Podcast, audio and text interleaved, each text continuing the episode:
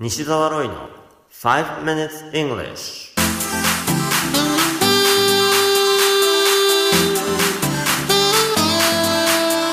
Good morning everyone こんにちは。イングリッシュドクターの西澤ロイです。5 minutes English このコーナーは朝の5分間で気楽に、そして楽しく英語のポイントを一つ学んでしまおうというコーナーです。今回ご紹介したい海外のニュースは人間の寿命に関するものです。科学雑誌のネイチャーにとある研究結果が発表されました。人間の寿命の上限が分かったというのです。一体何歳だと思いますか？この研究によると115歳だそうです。ちょっと悲観的な数字ですが、それが統計から算出した人間の寿命の上限だということです。ちなみにギネスブックに認定されているのは、ジャンヌ・カルマンさんというフランス人で122歳まで生きたそうです。それにさえ届かないじゃないかと思われるかもしれませんが、彼らはカルマンさんを例外だと考えています。あなたはこの115歳という数字をどう思いますか？僕は個人的にはありえないなと思います。統計が示しているのは過去の傾向に過ぎないんですよ。過去には医療が発達することで寿命が伸びてきたのは事実です。でも未来を考えた時に寿命を伸ばす要素ってまだあるはずだと思うんですよね。我々の体を作ってる食事はまだまだ改善の余地があります。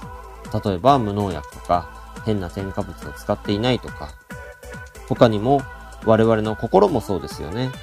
病は気からというように日々前向きな気持ちで生きることって大事ですよね。また精神的な成長をして穏やかな気持ちでずっと生きられたらそれも寿命を伸ばすことになるはずです。だから僕は寿命が伸びる余地はまだまだたくさんあるんじゃないかと思っています。さて、このニュース記事の英語のタイトルは What's the longest humans can live? 115 years. New study says. What's the longest humans can live? 115 years.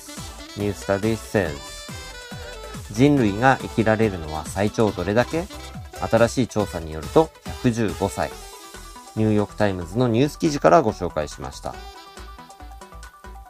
今回取り上げたい単語は今のニュースのタイトルにも出てきた live です。live というのはどういう意味でしょうか？生きるであり生活するとも訳せますよね。名詞形は life 生活だけでなく人生や命という意味もあります。ここで life という単語には生活という意味と人生という意味と命という意味があるというふうに私たちはつい考えがちです。しかし本当はそうではありません。日本語と英語では世界の切り取り方が違うだけなんです。同じ言葉を使うということは同じものだと認識しているんですよ。生活と人生。日本語にしてしまうと全然違って聞こえると思います。生活どうと質問するのと人生どうと質問するのでは人生の方が明らかに重い言葉ですよね。でも結局生きるということなんです。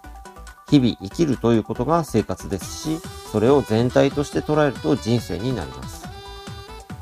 例えば、It's my life と誰かが言ったとします。My life の意味が私の生活なのか、私の人生なのか、どう理解してよいか迷ってしまう人もいるかもしれません。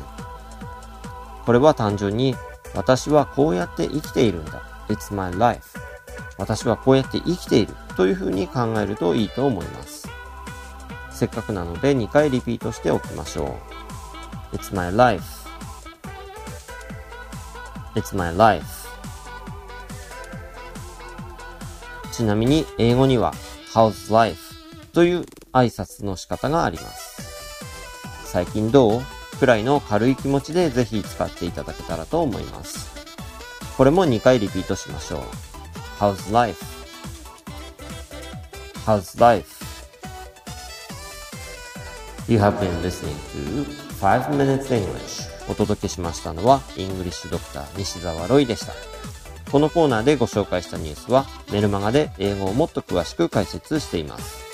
西沢ロイ、メルマガでウェブ検索をしてぜひご登録ください。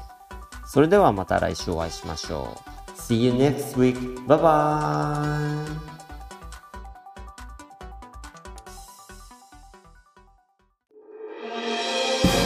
聞き方に秘訣ありイングリッシュドクター西澤ロイが日本人のために開発したリスニング教材リアルリスニング。誰も教えてくれなかった英語の聞き方の秘訣を教えます。